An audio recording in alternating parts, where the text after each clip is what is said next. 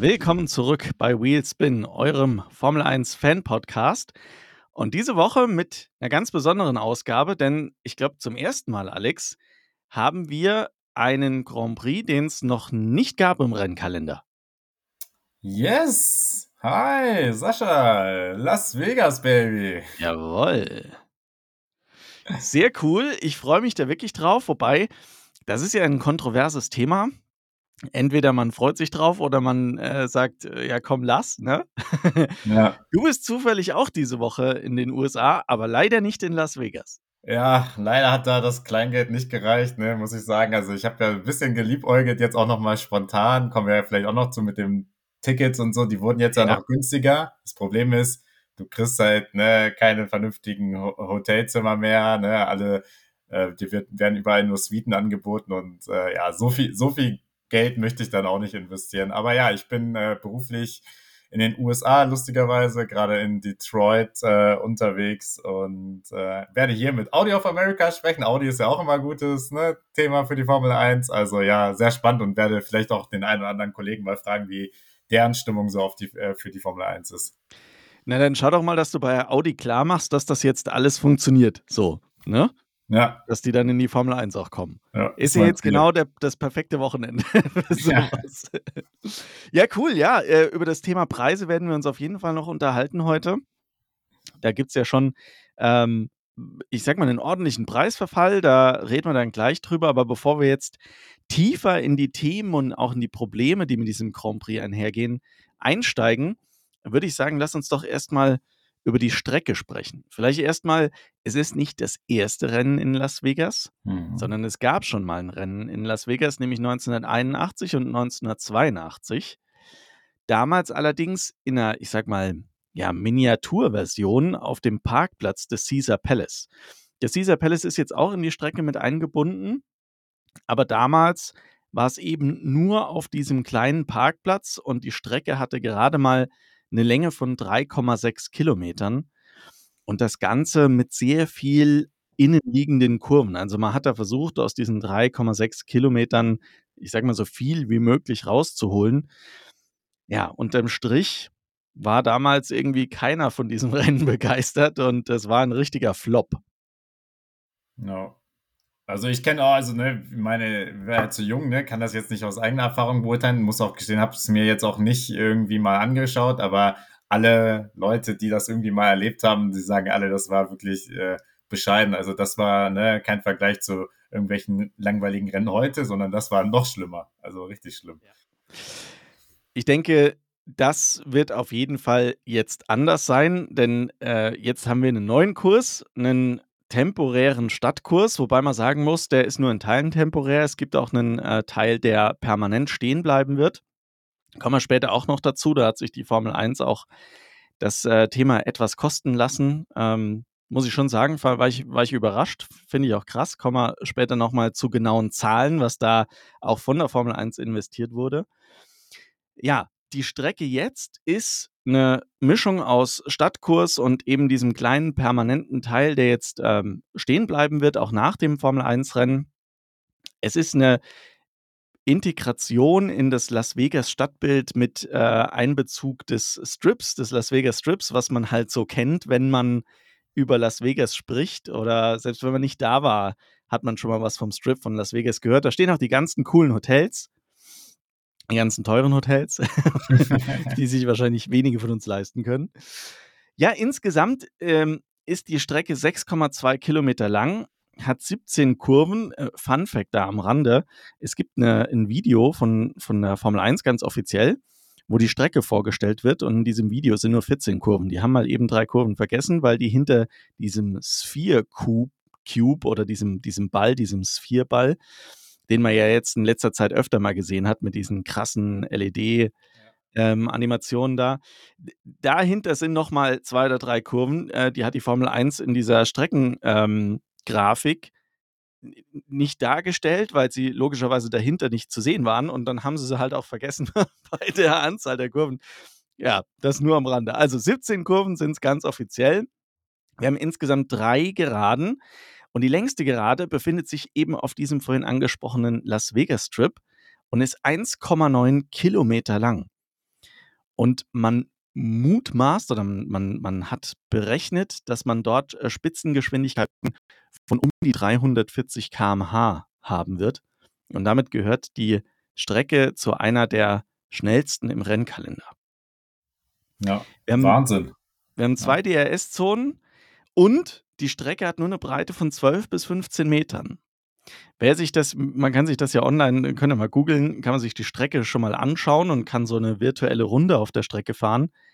Da ist nicht viel Platz. Also, wenn da was schief geht, und wir kommen auch gleich noch dazu, warum da wahrscheinlich auch was schief geht, wenn da was schief geht, dann äh, ist dann halt auch direkt die Boxen, äh, die, die Streckenbegrenzung da. Und dann hängt man halt in der, in der Streckenbegrenzung. Und ich glaube deswegen, äh, wir werden ähm, eine rote Flagge sehen. Ist jetzt mal so eine Prediction, die ich jetzt mal sage für dieses Wochenende. Im Rennen werden wir wahrscheinlich eine Red Flag sehen. Aber eine ist ja eine, eine ist ja sogar noch pessimistisch. Also, ja, ne, wenn wir jetzt überlegen, also wahrscheinlich, ne, wir haben ja mehrere Sessions und äh, ne, wir wissen ja, manche Fahrer gehen dann erstmal ein bisschen mehr ans Limit, auch im Training, Qualifying sowieso. Also man kann eigentlich schon fast ausgehen, dass irgendwann im Training eine rote Flagge kommt, dann im äh, Qualifying auch und im Rennen ne, sowieso, weil da ist halt einfach kein Platz und du musst, musst dann das ne, unterbrechen, damit das wieder freigeräumt werden kann. Also du kannst wahrscheinlich gar nicht, ne, es sei denn halt jeden, jemand hat direkt die Auslaufzone da, ne, oder diesen, also ähm, wo man halt das Auto direkt dann wegtransportieren kann, ne, und es keine Bande beschädigt, okay, dann schon, aber ich bin auch fester Meinung, dass, äh, dass es zu roten Flaggen kommen wird. Ja, vor allem, äh, ich meine, da sprichst du was ganz Entscheidendes an. Wie kriegst du das Auto von der Strecke? Ne? Wir wissen ja, in Monaco stehen da überall Kräne, die heben dann die Autos da ähm, über die Streckenbegrenzung. Äh, und dann sieht man auch schön regelmäßig äh, unten äh, den Unterboden, was ja auch zu vielen, vielen äh, lustigen Situationen geführt hat. Aber ich habe jetzt in der Vorbereitung auf den Podcast heute auch nirgendwo eine Angabe dafür gefunden, ob da jetzt Kräne stehen oder ob man da die, die Streckenbegrenzung an gewissen Stellen geöffnet hat, weil wir sind ja immer noch in diesem doch ja recht, recht engen Straßengeflecht von Las Vegas. Und ich glaube, da ist es generell jetzt nicht unbedingt super einfach, an alle Punkte dieser Strecke so einfach zu kommen mit so einem Autokran oder mit so einem Abschleppwagen. Also das wird dann schon eine interessante Geschichte, wenn da was passiert und ich bin mir sicher, es wird was passieren. Ja, ich, ich glaube also, ne, sie werden wahrscheinlich so eine Mischung haben, ne? Manche, an manchen Stellen haben sie halt Kräne und an manchen Stellen ne, müssen sie halt dann das Auto irgendwie so rausschieben, wenn es denn rausschiebbar ist. Ne? Also das weiß man ja selber. Manchmal gehen die Autos auch komplett kommen, kaputt, aber ja, ich glaube also, ne, ich sag mal so, das ist ja wirklich was Elementares, ne, wo die sich ja wirklich schon äh, länger Gedanken gemacht haben und was ja auch so ein bisschen zum Sicherheitskonzept gehört. Ne? Also wenn man weiß, man hat da so eine Strecke ne, und man weiß, dass da Unfälle passieren, dann äh, also da schätze ich die Formel 1 so gut ein, dass sie das halt dann auch ne, covert und weiß, okay, wenn an der Stelle ein Unfall ist, ne, dann nehmen wir den Kran oder dann nehmen wir den Abschlepper oder so. Also ich glaube, das wird auf jeden Fall äh, eingeplant sein. Aber ja, wie du sagst, es wird auf jeden Fall unterhaltsam und zwar ne, von mehreren Faktoren einfach. Also es sind halt wirklich bei diesem Rennen, bei dieser Strecke viele Faktoren, die da mit reinspielen. Auch du hast dieses Thema 17 Kurven angesprochen. Wenn man sich aber teilweise die Kurven anschaut, ne, also da fahren die Fahrer mit Vollgas durch bestimmt. Genau. Also es sind ja nicht alles wirkliche Kurven. Lass uns das gleich mal im Detail durchgehen. Das ja. habe ich mir nämlich hier äh, extra tatsächlich nochmal ausgedruckt und detailliert aufgeschrieben. Dann gehen wir das einmal kurz durch, ja. weil keiner von uns kennt diese Strecke. Und ich glaube, das ist durchaus interessant, mal so die verschiedenen Kurvenkombinationen und auch die Geschwindigkeiten ist es eine langsame oder schnelle Kurve mal, mal durchzusprechen. Aber bevor wir das ähm, machen, ganz kurz noch, die Strecke verläuft gegen den Uhrzeigersinn und es ist insgesamt äh, eine Distanz von 50 Runden oder 310 Kilometern auf diesem Kurs. Ähm, was dauerhaft ist, ich habe es vorhin schon mal angesprochen, was dauerhaft ähm, bleiben wird, ist die Boxenanlage und die Start- und Zielgerade. Dafür hat die Formel 1 extra ein Grundstück angekauft, so in zweiter Reihe vom, vom Strip. Und ähm, das ist irgendwie ein alter, stillgelegter Parkplatz und dort hat man eben dieses Paddock-Gebäude oder Boxengebäude da drauf gebaut. Und da geht die Strecke dann auch los, ja. Start und Ziel auf diesem, auf diesem permanent verbleibenden, äh, ehemalig, äh, ehemalig stillgelegten Parkplatz. Und dann hast du direkt die erste Kurve nach Start und Ziel ist dann eine sehr langsame Haarnadelkurve. Das ist natürlich in vielerlei Hinsicht äh, interessant, weil Start und Ziel, wir wissen, nach dem Start immer viel los. dann eine Haarnadel und das noch bei kalten Reifen und zu erwartenden kalten Temperaturen, kommen wir später auch nochmal drauf, schauen wir uns nochmal detaillierter an. Aber das wird schon, die erste Kurve wird schon eine sehr spannende Kurve und ich bin mal gespannt, ob wir das ohne Zwischenfall überhaupt überleben.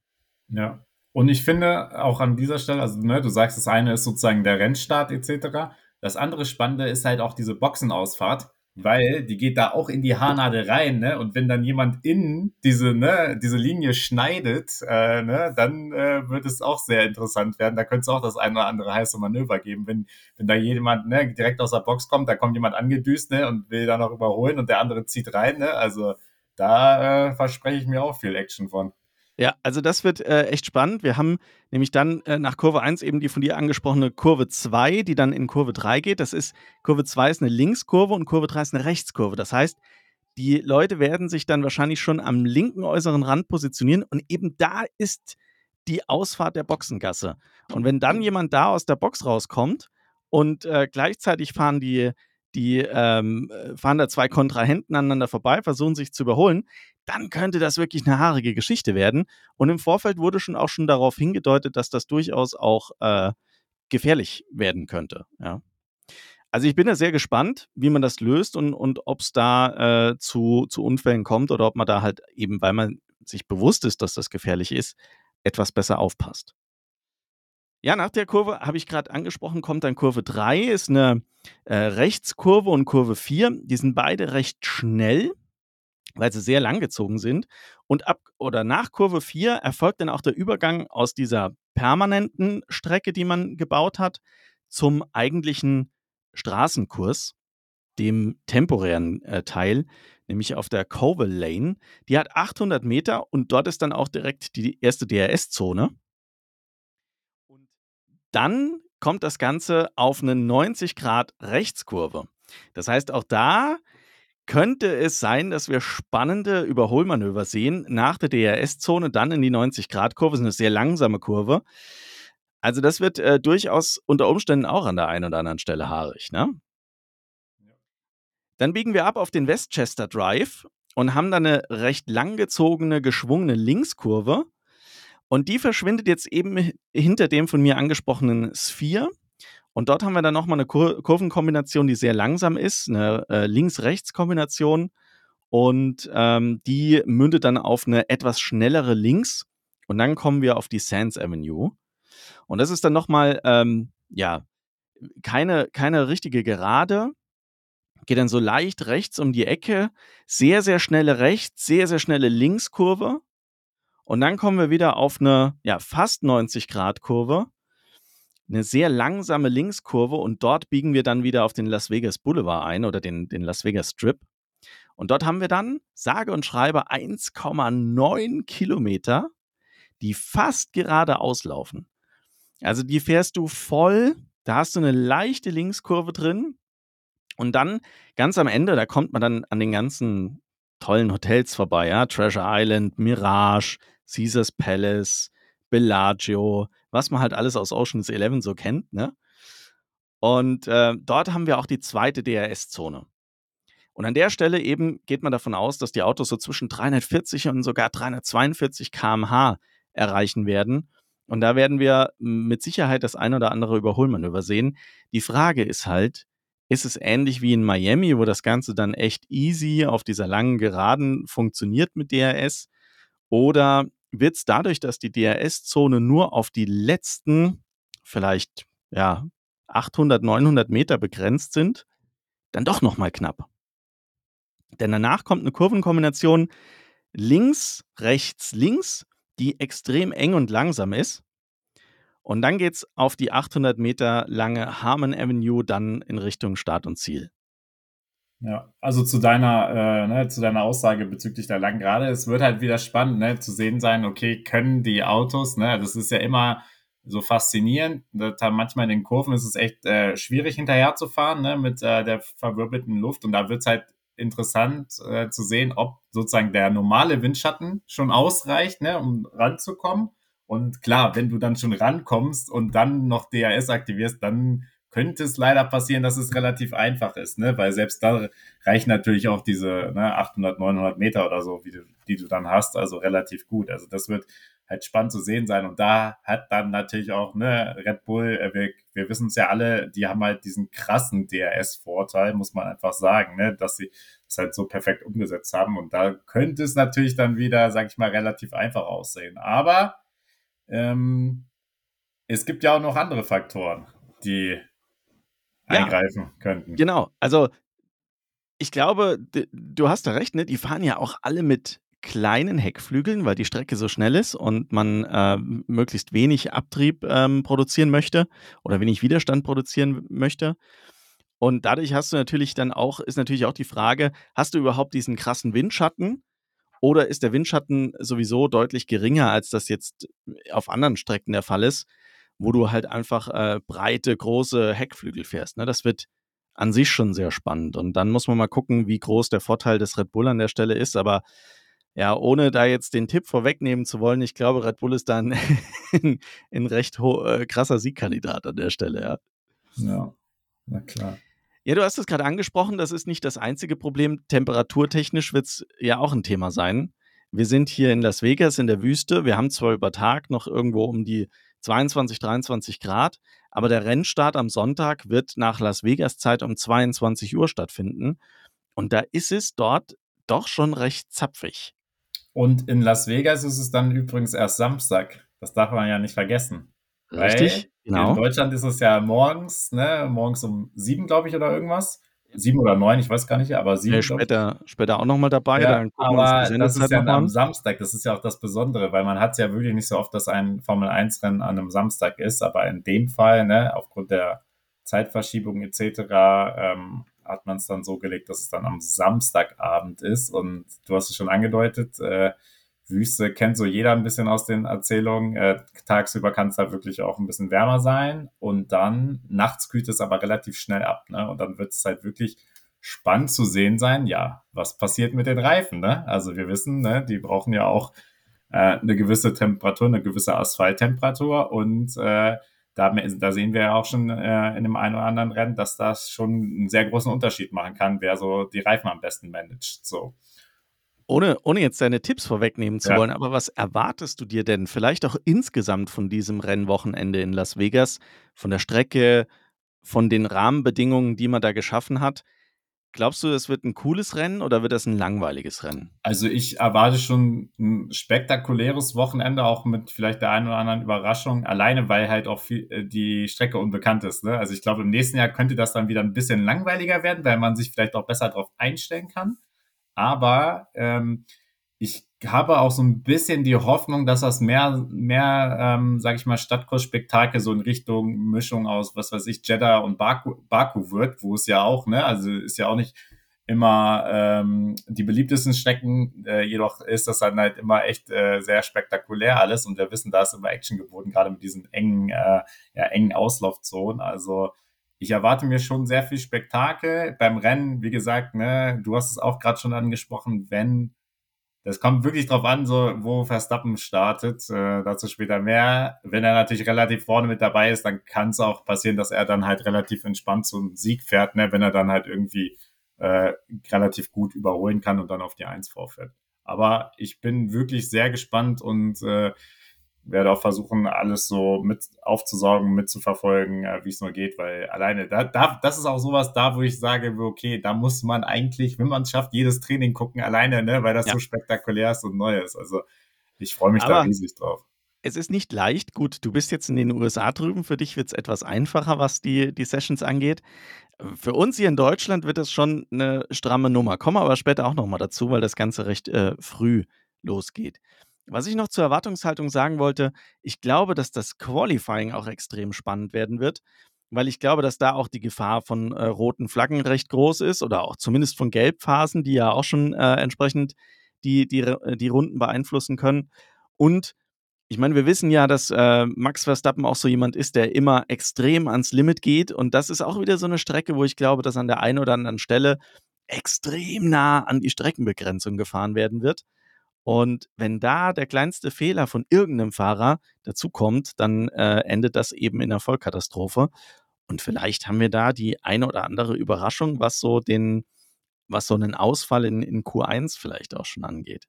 Ja, also nicht nur äh, ne, Verstappen äh, ist da so ein Kandidat, auch ein Leclerc, der ist ja auch immer so ein bisschen ne, äh, Top oder Flop, also weil auch er jemand, ne, hat es auch schon in Miami gezeigt, äh, da schmeißt er das Auto weg, wohingegen in Baku holt er die Pole, ne? Also das ist halt so, das ist halt auch genau was für ihn, ne? Das sind so für diese Fahrer, die, die ans Limit gehen können und darüber hinaus und dann manchmal, ne, hauen sie dann die perfekte Runde raus und manchmal äh, hauen sie das Auto in die Wand. Also das wird wirklich spannend sein und ich bin mir wirklich auch, wie du eigentlich sicher, dass irgendjemand in die Wand fährt im Qualifying.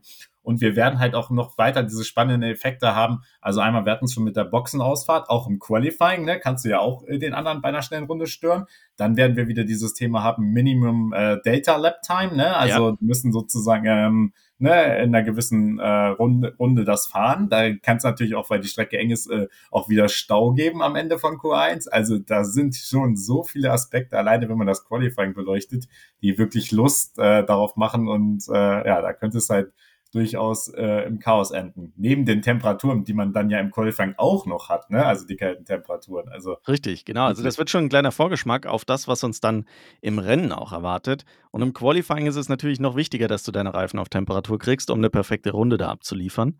Und da wird es den Unterschied machen, wer das hinkriegt und äh, wer da halt eher seine Schwierigkeiten hat. Und ja, ich glaube, das ist vielleicht auch eine Chance für einen Haas, weil der, wie wir wissen, ja echt Schwierigkeiten hat mit Reifenverschleiß.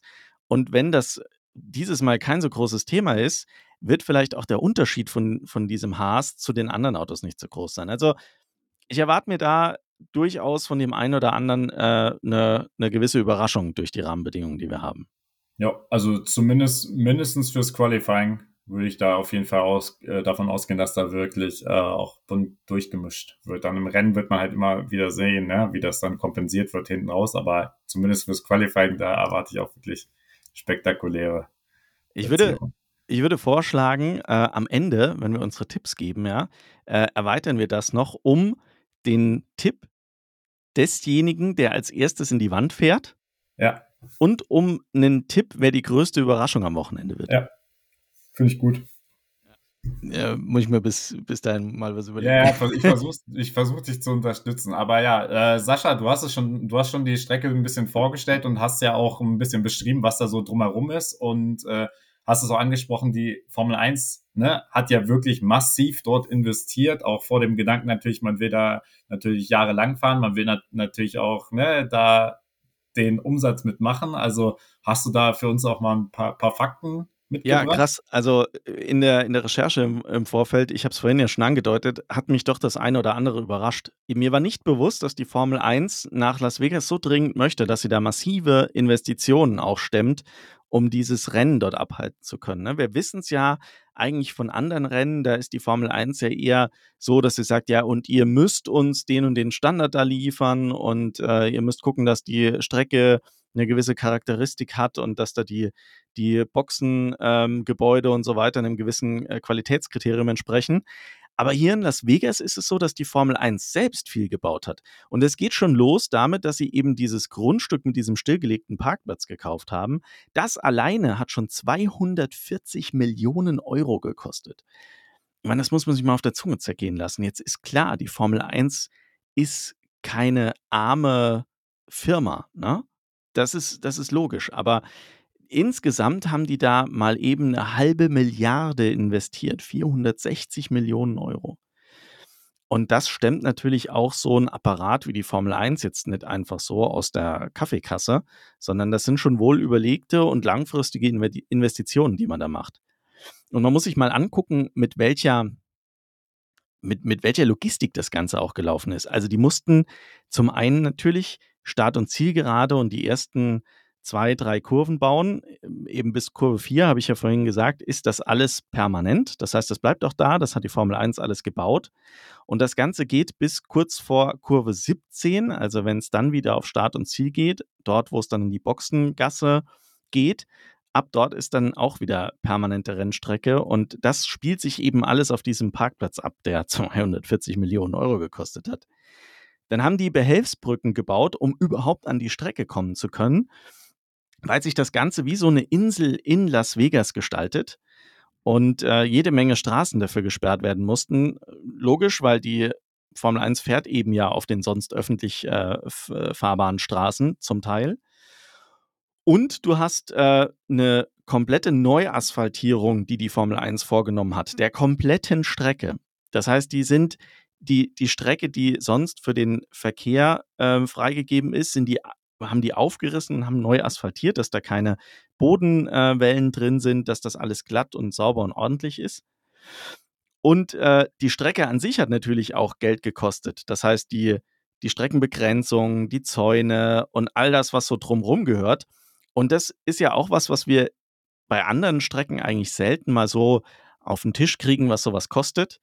In dem Fall waren es rund 75 Millionen, die alleine nur die, dieses Streckenlayout gekostet hat und das ganze, ähm, die ganzen Streckenbegrenzungen und so. Fun Fact: äh, Das Schönste daran sind ja die Curves, ne? In diesem, äh, in diesem Design muss ich wirklich sagen, ne? Wo die dann sozusagen so mit äh, Peak Herz, äh, Caro etc. Ne? Das wirklich so ein bisschen gemacht haben wie halt im Casino. Also das finde ich schon, also da bin ich wirklich gespannt, was noch kommt, ne, der, wo dieser Bezug noch hergestellt wird. Aber das finde ich einfach klasse, weil das ist einfach authentisch dann. Also. Genau, also da hat man so einen kleinen, ähm, ich sag mal, äh, vorab äh, Einblick mal bekommen und da war, wie du sagst, auf den Curbs ja eben die Kartensymbole abgedruckt. Das finde ich auch cool. Das passt zur Strecke, das passt zur Umgebung, das das greift da das Thema auf und äh, das ist natürlich cool, dass man sich so kleine, feine Details hat einfallen lassen. Und wir wissen ja nicht, wo das vielleicht an der einen oder anderen Stelle auch nochmal aufgegriffen wird. Was auf jeden Fall klar ist, dieses Gebäude, diese, diese, dieses Boxengebäude, das ist fett. Da sind oben drüber, über der Boxengasse, auch die ganzen VIP-Boxen äh, oder Balkone quasi. Und obendrauf ist ein fetter Formel-1-Schriftzug beleuchtet, riesengroß. Also Logisch, wie das in Las Vegas im Prinzip ja alles ist. Beleuchtet und riesengroß. Macht die Formel 1 auch, ja. Ja. Also deswegen, also ich glaube alleine auch, ne, diese Helikopteraufnahmen werden sowas von spektakulär werden. Ne? Alleine wenn man Vegas schon als solches kennt, ne, ohne Formel 1, dann sieht das schon echt immer Wahnsinn aus, äh, so ne, mitten in der Wüste und dann ist da alles beleuchtet und alles glitzert und so. Aber jetzt wird's nochmal ähm, umso spektakulärer. Sascha, du hast es eben gerade schon angesprochen, es wurde viel investiert, aber ähm, wenn man viel investiert, ne, dann muss man sich auch irgendwas davon versprechen. Ne? Also die Formel 1 muss ja irgendeinen Business Case damit verfolgen, weil sonst ne, würdest du ja nicht als Formel 1 sagen, okay, wir investieren jetzt diese ne, Millionen und Millionen da rein. Ja, absolut. Also man erwartet sich natürlich, dass da auch wieder was zurückfließt. Aber ganz kurz noch, ähm, was, was auch noch interessant ist, wir haben hier eine Strecke, die von einem Thielke designt wurde. Und jetzt hätte ich dich natürlich im Quiz gefragt, wer hat die Strecke designt? Und du hättest gesagt Hermann Thielke und ich hätte gesagt nein. Ist nämlich von seinem Sohn designt worden, von Carsten Thielke. Der ist nämlich auch äh, Teil dieser Thielke GmbH, dieser Firma, die die ganzen äh, Strecken da designt. Und der hat diesmal die, die Strecke designt hier in Las Vegas. Also müssen wir mal schauen, lieber Carsten, ob du das gut gemacht hast oder nicht. Das werden wir dann am Wochenende herausfinden. Ja, ja, ja aber zurück. Ja auf das Thema, äh, was, was kommt eigentlich zurück. Ne? Man erwartet sich, da gibt es Studien dazu, dass insgesamt 1,2 Milliarden Euro an Einnahmen auch wieder zurückfließen. Das ist natürlich nicht nur die Formel 1, die das dann einnimmt, sondern das geht natürlich da auch um die ganze ähm, um die ganze, um die ganzen Sachen drumherum, wie Restaurants, Bars, Hotels, ne? Also da ist schon die Erwartungshaltung, dass die Formel 1 da ordentlich auch nochmal die Kassen füllt und du hast ja auch ähm, den Super Bowl dann danach noch. Das ist auch ein Riesenevent, das da in Las Vegas stattfindet und auch nochmal Geld da in die, in die Stadt bringt. Also da erwartet man sich schon einiges. Und ein Teil davon sind natürlich auch die Preise für die Tickets. Und das oh ja. ist heftig. Ja, also ich habe ja damals, ne, als das äh, bekannt worden ist und als, glaube ich, auch das erste Mal ähm, die ersten Ticketpreise bekannt geworden sind, mir mal, ne, also ich habe natürlich, ihr kennt mich ja, ich bin ja viel unterwegs und mache mir natürlich auch den Spaß und schaue mir das wirklich mal an, was das so kostet, aber dann bin selbst ich so ein bisschen zusammengezuckt, als ich dann da Preise für, sag ich mal, normale Tribünen von, ich glaube, 2000 Dollar oder so gesehen habe. Dann dachte ich mir, okay, shit, also das ist schon eine andere Hausnummer. Genau, also es ist so, dass das Wochenendticket 2000 Dollar oder mein Dollar-Euro ist ja nahezu dasselbe, ähm, also knapp 2000 Dollar gekostet hat. Und äh, selbst ein Donnerstagsticket, und ich finde, das, das hat mich echt schockiert, ein Donnerstagsticket hat an die 400 Euro gekostet. Ey, das ist schon heftig, ne? Aber was man jetzt auch sagen muss, es gab dann auch einen echt krassen Preisverfall, weil irgendwie kommt das dann, und da kommen wir dann gleich auch noch dazu, aufgrund verschiedener ja, Rahmenbedingungen kommt es am Ende dann scheinbar bei den Fans und auch bei den Leuten vor Ort in den USA doch nicht so gut an. Das heißt, du kriegst jetzt dieses von dir angesprochene 2000 Dollar Ticket für knapp über 1000 Dollar. Ein Preisverfall von 50 Prozent. Das ist halt schon ordentlich. Und das Donnerstagsticket kostet jetzt übrigens nur noch knapp über 100 Dollar. Und das ist halt, also, ne, da muss man halt fairerweise sagen, äh, das ist ja schon ne, ein anderer Preis. Und man darf jetzt nicht vergessen, da kommen wir vielleicht auch noch dazu, in diesem Ticket ist ja ganz viel andere Show noch nebenbei genau. enthalten. Also da muss man halt wirklich sagen, das ist so ein bisschen die Besonderheit. Also klar, auf anderen Rennstrecken hat man äh, ne, andere Rahmenserien etc. und anderes Programm, aber man hat ja mit diesen Tickets Zugang und äh, zu diversen Konzerten und wirklich hochklassigen Acts und so weiter. Und das darf man ja nie vergessen. Also, dass das halt auch reinspielt. Und dann finde ich, also, ne, klar, 1000 Dollar ist jetzt immer noch viel Geld, aber dann ist das schon, also eher vertretbar als diese 2000 Dollar. Ich glaube, wäre man ne, am Anfang so mit 1000 Dollar reingegangen, dann hättest du auch äh, den Laden dann eigentlich ganz gut vollgekriegt. Das ist jetzt natürlich die Frage, wie viel Tickets hat man verkauft, wie viel kriegt man da dann auch rein? Aber du hast natürlich recht. Ich, was ich auch faszinierend fand, wenn du äh, das günstigste Ticket kaufst, hast du Essen und Trinken frei. Also nicht alkoholische Getränke. Alkoholische Getränke kosten dann nochmal extra, aber du kannst so viel essen und trinken, wie du willst. Ich glaube, alleine dafür würde der ein oder andere hinfahren. aber ja, es ist trotzdem noch krass teuer. Aber es gibt natürlich auch ein bisschen was äh, geboten. Es gibt so einen interaktiven Bereich mit Live-Unterhaltung. Da sind dann Tänzer und Komiker, Clowns und so weiter. Also ich glaube, da ist dann schon ordentlich Show. Und in, in der Team, sogenannten T-Mobile Zone in diesem Sphere, also in diesem äh, Ball da, äh, treten eben auch Künstler auf. So Leute wie Major Laser, Mark Ronson, die Blue Man Group hat wohl da einen Auftritt und ich glaube, die haben da ja regelmäßig irgendwie in Las Vegas so eine Show. Und auch der Cirque du Soleil, der wird auch ein äh, bisschen was beisteuern. Und äh, auch zu dieser Opening Ceremony, ähm, da kommen wir dann später auch noch dazu, da werden die auch mit dabei sein. Also es ist durchaus ein bisschen was geboten, was du dann auch mit diesem Ticket kriegst. Und außerdem, Alex, das ist äh, 2000 Euro eigentlich auch nur Kindergarten gegen das, was die richtig krass teuren Tickets kosten. Ja, jetzt kommt's. Ja. Du kannst, kennen wir ja, du kannst ja ein Paddock Club Ticket kaufen. Das ist immer teuer. Das ist uns allen klar. In Las Vegas kostet das 20.000 Euro. Und jetzt sagst du dir, boah, krass, 20.000 Euro. Das ist aber noch gar nicht das teuerste Ticket. Das teuerste Ticket kostet 5 Millionen Dollar. Also, ich habe ich hab auch gedacht, ich, ich sehe das richtig. Aber du kriegst dafür auch einiges. Das muss man fairerweise dann schon sagen. Du kannst nämlich dann, oder du, du hast dann quasi inklusive eine Übernachtung in der Nobu Sky Villa mit drei Schlafzimmern im Caesars Palace. Das heißt, du kannst ja schon mal ein paar Freunde mitnehmen. Dann sind die 5 Millionen ja schon gar nicht mal so viel. Ne?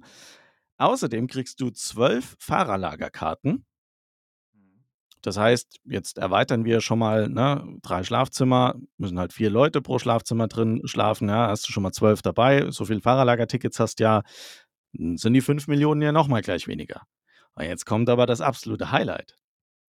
Du hast sogar noch eine Terrasse, die exklusiv für dich geöffnet ist, mit einem Fassungsvermögen von 75 Personen. ich das weiß nicht, wie du Party schmeißen. Ja, genau. Ich, ich frage mich jetzt, wie man die auf die drei Schlafzimmer verteilen möchte, aber da, also keine Ahnung, da wird einem schon was einfallen. Zur Not schlafen ein paar auf dem Boden. Kriegst bestimmt auch noch ein paar Matratzen vom Hotel, wenn du das äh, anfragst. Das heißt, du hast dann einen Preis von nur noch 66.000 Euro pro Gast. Ich das ist ja dann eigentlich wieder billig. Ja. Nimmer. Komm, suchen wir uns jetzt hier ne, 73 andere Leute und genau. dann geht's los. Ja, richtig. Also, wenn ihr Bock habt, ne, meldet euch noch spontan bei uns, dann äh, fliegen ja. wir da morgen noch rüber. also, richtig, richtig krass. 5 Millionen Dollar, das ist halt aber wirklich, ich glaube, für die Formel 1 auch ein Kurs, wo ich, ich glaube, selbst die Reichen überlegen, ob sie das irgendwie für ein Wochenende ausgeben wollen. Und ja, trotzdem, habe ich gelesen, ja. gibt es dafür Warteplätze. Verrückt. Aber ja, also lustig ist ja eigentlich immer, dass gerade so, ne, die reichen Leute teilweise ja dann immer die Connection haben und dann sowieso reinkommen. Also es ist halt immer so, so spannend. Gerade die Leute, die es sich sowieso leisten könnten, ne, die kommen ja meistens, eh, werden eh immer eingeladen, ne, um dann halt wieder, ne, so einen Promi-Faktor zu schüren und so. Also das wird sowieso auch spektakulär, glaube ich, werden, wer da so alles da sein wird. Ich glaube, da wäre, das wird nochmal, äh, noch alles toppen. Glaube ich auch. Da wird das ganze Who is Who der Unterhaltungsbranche vor Ort sein und äh, darüber hinaus. Ne? Aber es ist natürlich schon krass. Die Preise, ganz ehrlich, äh, weiß nicht, 2000 Dollar für Las Vegas. Und dann hast du nur das Rennwochenende, da hast du noch keine Übernachtung und die Übernachtungen sind logischerweise dann an den Wochenenden auch noch exorbitant teuer und vor allem äh, stark begrenzt, muss man auch sagen. Da kommen wir dann auch noch gleich dazu beim, beim Thema Kritik am, am Grand Prix. Ähm, also von daher, boah, ich weiß nicht. Also selbst wenn ich es mir leisten könnte, Flug, Hotel und Ticket, ich glaube, da bist du dann halt locker mal 7.000, 8.000 Euro los für ein Rennwochenende der Formel 1. Ja, und du, und du hast noch nicht mal sozusagen VIP-Erlebnis, ne? Also ich genau. finde immer so, ne, ich hatte das ja damals in Abu Dhabi, da habe ich aber auch gefühlt die Hälfte davon bezahlt, was du gerade äh, gesagt hast. Da bin ich aber auch Business Class geflogen, das muss man auch noch dazu sagen und so, ne? Aber da hatte ich halt wirklich das komplette ne, Experience-Erlebnis und so weiter, ne? Und da war es auch nah dran. Und wenn du halt, sag ich mal, nur für das einfache Formel 1-Erlebnis schon so viel zahlst, das ist halt schon eine andere ne, Schmerzensgrenze. Absolut. Experience-Tickets gibt es übrigens auch. Da gibt es irgendwie ein MoneyGram Haas F1 Experience äh, Package keine Ahnung, da kannst du dann halt mit äh, Nico Hülkenberg dich da unterhalten. Und ähm, ja, das wäre doch genau dein Ding, um ja, zu wissen, wo fährt ja. Nico Hülkenberg 2025. Wäre wär eigentlich cool. Ich glaube, ich hätte wirklich eine gute Zeit mit Nico, aber ich würde das nicht auf der Strecke machen, sondern ich würde mit, ihm danach irgendwo in, eine, in einer Bar versumpfen oder so. Das wäre eher so mein Ding. Und da kriegst du auch viel bessere Infos, wenn man ein paar getrunken hat. aber also ja, das gibt es natürlich auch, kostet auch einen Haufen Geld. Aber könnte man, dann hätte man wenigstens die Experience, ja. Aber das führt uns so ein Stück weit jetzt dann auch zum Thema Kritik am Grand Prix. Eine große, ein großer Kritikpunkt ist nämlich, ist das Rennen denn eigentlich nur für Reiche? Weil die Ticketpreise sind halt einfach krass. Und was auch noch dazu kommt, ähm, wenn wir uns an Miami zurückerinnern, dann gab es da insgesamt 7500 Paddock Club Tickets oder so, VIP-Tickets. Ja. Und in Las Vegas sind es 25.000. Also das äh, zeigt auch so ein Stück weit, wie die Formel 1 da so das, den, den Stellenwert des Rennens betrachtet, ne? Und ja. äh, was sie sich erwarten, was dann auch an reichen Leuten dann zu diesem, zu diesem Rennen kommt. Aber äh, was sagst du, die, die Ticketpreise, glaubst du, dass die Formel 1 sich dann einen Gefallen getan hat, in Las Vegas so krass teure Preise aufzurufen? Ja, es, ist, es ist halt immer ein bisschen schwer zu sagen. Also, ne, die Formel 1 äh, will, will, natürlich die Kuh melken bis zum geht nicht mehr, gerade in Las Vegas, ne, wo wirklich das Potenzial ja so mit am höchsten ist, alleine, ne, weil du es schon angesprochen hast, so viel Verfügbarkeit von Paddock-Tickets und so und ja, es ist so ein richtig schmaler Grad, weil man muss halt wirklich aufpassen, dass man ne, äh, halt nicht übertreibt und äh, nicht, äh, sage ich mal, so ähm, eigentlich, also ne, den Sport in Schatten stellt. Weil eigentlich ist ja der Sport, die Formel 1, das, was im Vordergrund stehen sollte. Und wenn dann halt ne, unzählige Randgeschichten schon wieder entstehen von teuren Tickets und so, ist, macht man sich damit halt auch keine Freunde. Und was ja auch ein weiteres Thema ist und was vielleicht auch so ein bisschen schade ist, der, man hat ja auf verschiedenen äh, Videos in Social Media gesehen, dass ja teilweise die Brücken da ne, mit Sichtschutzfolie und so weiter zugeklebt wurden und dann halt ne, die Leute, die vielleicht auch da wohnen einfach oder Normaltouristen sind, halt auch gar nichts sehen können. So. Und da frage ich mich halt immer, ja, okay, ne, ist mir schon klar, dass da, ne, sonst würden da alle Leute stehen während des Rennens und so, aber das könnte man vielleicht auch einfach sperren dann wegen, während des Rennens, aber dass man vielleicht einfach sagt, okay, aber davor oder halt man, sei es halt am Donnerstag zum Training, ne, können die, sag ich mal, die in Anführungszeichen einfachen Leute, die halt ne, nicht so viel Geld haben, die können da halt auch rumlaufen und sich das anschauen. Und so hättest du ja dann wieder eine viel breitere Akzeptanz bei der Bevölkerung, weil du hast Leute, äh, die arbeiten da äh, schon seit Jahren und auf einmal ne, wird deren Arbeitsweg gefühlt äh, dreimal oder viermal so lang, ne? Und dann rasten die natürlich aus. Also kann ich auch verstehen so. Also das ist halt so echt ein äh, schmaler Grad, den die da ähm, betreiben. Und deswegen finde ich, muss man halt aufpassen, dass man halt nicht sagt, ja, okay, wir sind hier da und sind eigentlich nur für die Reichen da. Also eigentlich hätte man das ein bisschen cleverer lösen sollen, finde ich. Ja, finde ich auch. Und du, du hast es gerade angesprochen. Es gibt dann auch so ein paar Sachen, die die Formel 1 echt komisch geregelt hat.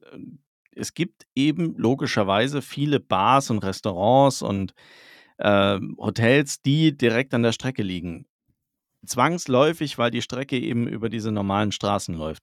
Und was die Formel 1 gemacht hat, sie ist dann quasi zu diesen Hotelbetreibern oder Restaurantbetreibern hin und hat gesagt, naja, guckt mal, also ihr habt da ja einen wunderbaren Blick auf die Strecke, jetzt zahlt uns mal bitte Gebühren.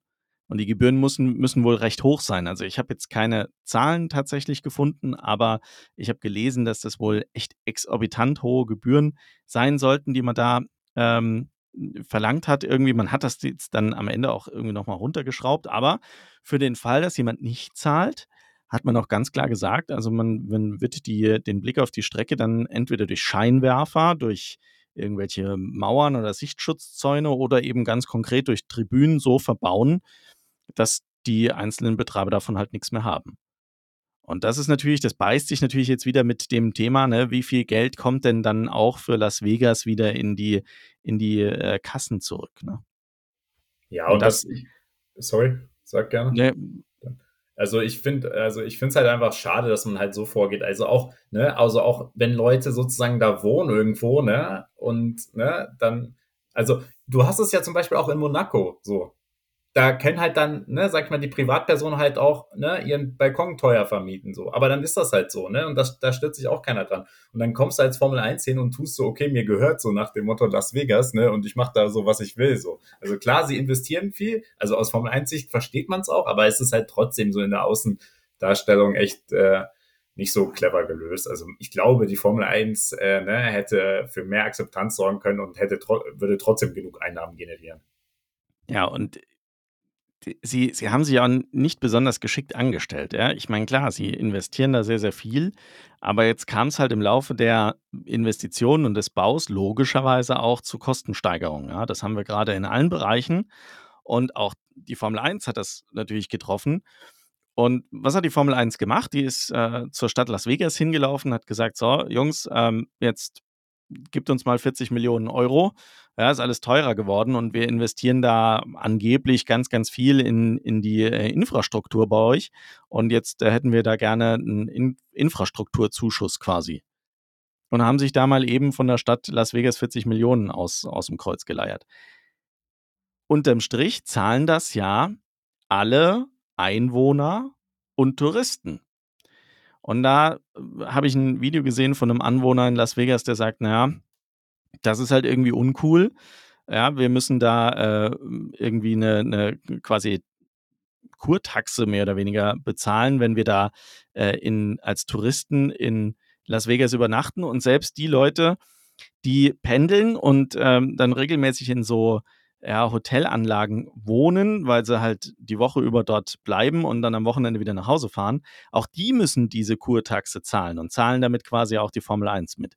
Und das hat, das ist irgendwie den Leuten dort vor Ort sauer aufgestoßen, ja. Ja. Und das also, ist ja auch nicht der einzige. Punkt. Ja, also das ist halt schon so, ne, wo man sich so fragt, so, ah ja. Dann gab es da auch, glaube ich, da habe ich auch schon erst gelesen, da wurden irgendwie wieder Bäume gefällt und die sollten eigentlich genau. woanders ne, gepflanzt werden und so, aber wurde dann auch nicht eingehalten und so. Und das ist halt wieder alles, ne, ultra unglücklich in der Außendarstellung. Also, ne, es ist schon klar, dass man, ne, also dass halt Vegas besonders ist und dass Vegas auch Show bieten muss. So, das ist auch die ne, Showstadt Nummer eins, ist einfach so. Und dass da auch ne, was getan werden muss und dass man nicht jedem gerecht wird, ist ja logisch. Aber dass man dann halt wieder bei so kleinen Themen ne, so unglücklich agiert, das wirft halt dann wieder echt Schatten. Und da kann ich halt dann auch den einen oder anderen verstehen, der halt sagt, ja, nee, Leute, was wollt ihr hier eigentlich so? Ne? Das ist halt totaler Quatsch, den ihr macht. Und es betrifft die Leute, die dort wohnen, ja auch nicht nur an diesem Wochenende, sondern auch lange davor und auch noch danach. Und da ist natürlich auch massive Kritik laut geworden, weil du, also du hast sowieso in Las Vegas schon extrem hohen Verkehr und da sind die Straßen oft dicht. Ich glaube, das können wir in Europa vielleicht noch im Ruhrgebiet nachempfinden, aber ansonsten ist es in ganz Deutschland eigentlich relativ äh, entspannt. Außer du bist jetzt in Berlin oder Hamburg oder in sonst äh, irgendeiner Großstadt und selbst in München ist das alles noch irgendwo überschaubar mit dem Verkehr. Aber in Las Vegas ist das halt einfach eine, eine Nummer größer.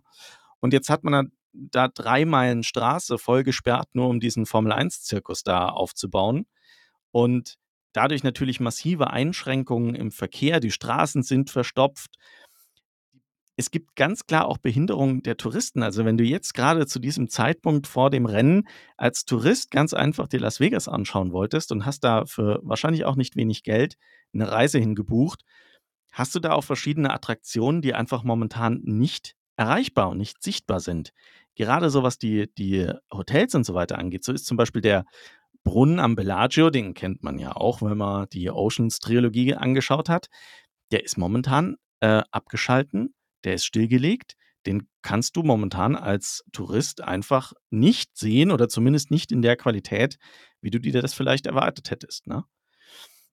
Und das ähm, führt natürlich dazu, dass die Anwohner sagen, ja, guck mal, also da kommen jetzt äh, Touristen zu uns und die kriegen da ja ein echt schlechtes Bild von der Stadt, weil da irgendwie die Hälfte nicht sichtbar ist. Und was natürlich auch noch dazu kommt, ich habe es vorhin schon gesagt, die Hotelkosten sind extrem hoch.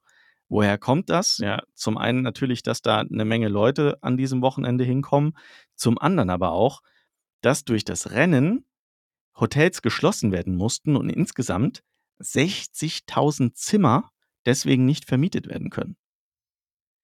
Und dann ist das wieder so eine Sache, ne? Klar, auf der einen Seite sollen da 1,2 Milliarden äh, Dollar wieder zurück in die Kassen fließen. Auf der anderen Seite gibt es da offensichtlich ganz ja, krasse Ausfälle, was so das Einkommen und den Umsatz von, von gewissen Hotels angeht. Ne?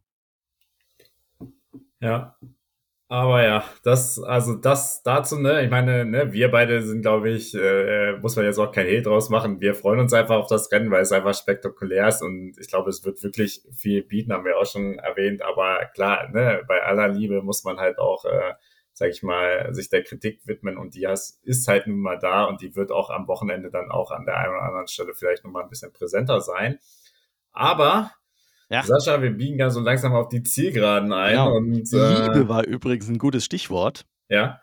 Weil äh, wir wollen noch kurz darüber sprechen, was eigentlich noch so drumrum so an ja, Fun Facts vielleicht so, so passiert, ja. Und da ist Liebe ein gutes Stichwort, weil was macht man, wenn man in Las Vegas ist? Man heiratet. Also habe ich zumindest gehört, ich selbst habe es noch nicht gemacht, ja. Und äh, sollte man vielleicht auch nur machen, wenn man seine äh, Frau dabei hat. Aber wer so richtig Formel 1 fanatisch ist und jetzt dahin fliegt und Bock hat zu heiraten, der kann das machen. Es gibt nämlich die Möglichkeit einer eigenen Kapelle, einer Formel 1 Kapelle. Und dort kann man sich dann trauen lassen. Und das fand ich total süß. Da steht dann an der Wand dann Lights out and together we go. Das finde ich sehr, sehr passend. Ja. super. Super Idee, cool gemacht. Und ansonsten natürlich ähm, Mittwoch, also jetzt wir zeichnen hier äh, Dienstag auf, also morgen, äh, die große Opening Ceremony mit insgesamt neun Künstlern und allen Fahrern, also Künstler sowie äh, Will I Am, Steve Aoki, Swedish House Mafia, Keith Urban, Journey und noch ganz viele mehr, wird äh, übrigens live zu sehen sein auf dem YouTube-Kanal von der Formel 1. Ist nur ein bisschen blöd für uns in Deutschland, weil das wird 19.30 Uhr äh, Las Vegas-Zeit stattfinden. Das heißt 4.30 Uhr deutscher Zeit. Also ich weiß nicht, ob ich es mir dafür geben, geben würde, äh, so früh aufzustehen. Aber soll cool sein. 1000 Lichter, 100 Laser, Feuerwerk, Drohnenshow. Also das knallt, glaube ich, ordentlich. Ich hoffe, das kann man sich danach nochmal äh, auf dem YouTube-Channel irgendwie zu Gemüte führen. Ja, davon gehe ich auch fest aus. Also und ja, das mit den Zeiten ist, glaube ich, auch ein sti gutes Stichwort, äh, Sascha. Äh, Du wirst jetzt gleich die deutschen Zeiten sagen. Ich muss dann immer ein bisschen rechnen, weil ich habe nämlich sechs Stunden Unterschied zu Deutschland und bei mir ist es auch nicht alles so optimal, äh, muss ich euch sagen. Also ich muss mir auch überlegen, wie ich das taktisch mit den Sessions und mit dem Rennen mache, weil bei mir ist es dann halt auch auch später. Also das ist halt äh, spannend. Aber Sascha, ja, genau. schieß mal los, was du Schauen da Schauen wir mal. Also äh, erstes freies Training beginnt Freitag, deutscher Zeit, 5.30 Uhr. Das ist schon mal extrem früh, ja. Ähm, zweites freies Training haben wir dann um 9 Uhr. Das ist eine gute Zeit. Da kann man sich das mit Sicherheit auch äh, mal anschauen. Das dritte freie Training dann am Samstag um 5.30 Uhr. Also auch das wieder extrem früh. Das Qualifying aber wieder zu einer guten europäischen Zeit um 9 Uhr am Samstag. Das Rennen, das äh, ist eher was für Frühaufsteher. An einem Sonntagmorgen um 7 Uhr wird es da losgehen. Und äh, ja, das ist äh, natürlich auch so ein Punkt. In, du hast es gesagt, in Las Vegas ist es dann noch Samstag. Samstag 22 Uhr. Das ist ein Nachtrennen. Ist alles ganz cool für uns. Aber in Amerika sagt man dann schon auch, naja, es ist ja, ja alles ganz nett, aber wenn ihr hier die Formel 1 jetzt in, in den USA populär machen wollt, dann müsst ihr halt auch dran denken, in Dallas startet das Rennen dann um 0 Uhr und in Miami ist es dann 1 Uhr. Wer setzt sich um 1 Uhr morgens für die Formel 1 in Amerika vor den Fernseher, ne? Das ist nicht wie in Deutschland, wo dann äh, ein paar Verrückte den Super Bowl schauen, äh, sondern da wird es aufgrund dessen, dass das jetzt noch nicht so populär in Amerika ist, wohl eher wenig Zuschauer geben. Ja. Und das ist äh, zum Beispiel auch mein Problem. Also das werde ich mir, wahrscheinlich werde ich es äh, Real Life dann morgens, wenn ich wieder wach bin, schauen müssen, weil das ist bei mir auch genau dann mitten in der Nacht leider. Aber ja, so ist das dann. Lass uns mal, äh, wenn wir jetzt zum Ende kommen, nochmal aufs Wetter schauen und äh, dort dann auch auf die Temperaturen. Wenn wir uns mal anschauen, wie viel Grad es da die nächsten äh, oder übers Wochenende haben wird, dann sieht das erstmal ganz okay aus mit äh, 22 Grad Freitag, Samstag, Sonntag über Tag. Aber wir wissen ja, Qualifying Session findet äh, relativ spät äh, Las Vegas Zeit statt und da gehen die Temperaturen dann schon runter auf an die 14, 15 Grad. Das finde ich jetzt auch noch okay. Aber am Sonntag wird es dann auch noch mal ein bisschen kühler und da kann es sogar bis zu 10 Grad in Anführungszeichen kalt werden. Ich würde äh, so ein Wetter, wie das gerade in Las Vegas ist, gerne auch in Deutschland haben, aber trotzdem, es die befürchteten 4, 5 Grad, die, die wir mal irgendwie äh, gehört haben, die, die hat es jetzt nicht. Also es ist dann doch etwas wärmer. Aber es ist trotzdem so, es ist ungewöhnlich kalt für die Formel 1. Und wir haben es schon gesagt, für die Reifen wird das durchaus interessant. Ja, und äh, dann kommen wir natürlich zu unseren Roulette-Tipps. Ja. Las Vegas, lass uns spielen. Ähm, ich habe es ja gesagt, äh, wir machen heute mal zwei, ich sage mal, etwas besondere Tipps, aber äh, lass uns trotzdem tippen. Qualifying, was machen wir die ersten drei? Die ersten drei, ja. Ja. Rennen, die ersten drei? Ja. Wer fliegt zuerst in die, äh, in die Mauer? In, also in allen Sessions oder? Ähm, äh, gute Frage. Mach mal, machen wir es nur im Rennen oder machen wir es im, im Rennen und im Qualifying? Ja, können auch Qualifying und Rennen sagen. Ne? Ja. Okay, machen wir Qualifying und Rennen. Und wer wird die größte, größte Überraschung über das komplette Rennwochenende? Okay, dann lass uns mal starten. Qualifying-Tipp. Hau mal raus, die ersten drei. Erster Leclerc, zweiter Sainz, dritter Verstappen. Okay, ich sage erster Verstappen, zweiter Perez, dritter Norris. Norris, ja, doch, Norris ich gehe so in die Offensive, weil das ist die Strecke, wo jeder eigentlich sagt, ne, dass Ferrari eine gute Chance hat, weil sie halt wirklich die Reifen schnell auf Temperatur kriegen. Deswegen poker ich auf jeden Fall schon mal aufs Qualifying. Okay, dann hau mal raus, ob das dann Ferrari am Ende auch umsetzen kann. Ja, beim Rennen tue ich mich leider ein bisschen schwer. Äh, nichtsdestotrotz muss ich mal auch ein bisschen versuchen, da äh, in die Offensive zu gehen. Ähm, erster Leclerc, zweiter Norris, dritter Hamilton. Verstappen scheidet aus. Uh, okay. Das, du machst ja krasse Tipps heute. Ja. Wahnsinn. Ich bin da ein bisschen konservativer. Ich sage, äh, das holt Max Verstappen, aber ich glaube, Sergio Perez wird es nicht schaffen, seinen zweiten Platz halten zu können. Ich glaube, den wird Norris überholen und dann wird Perez Dritter.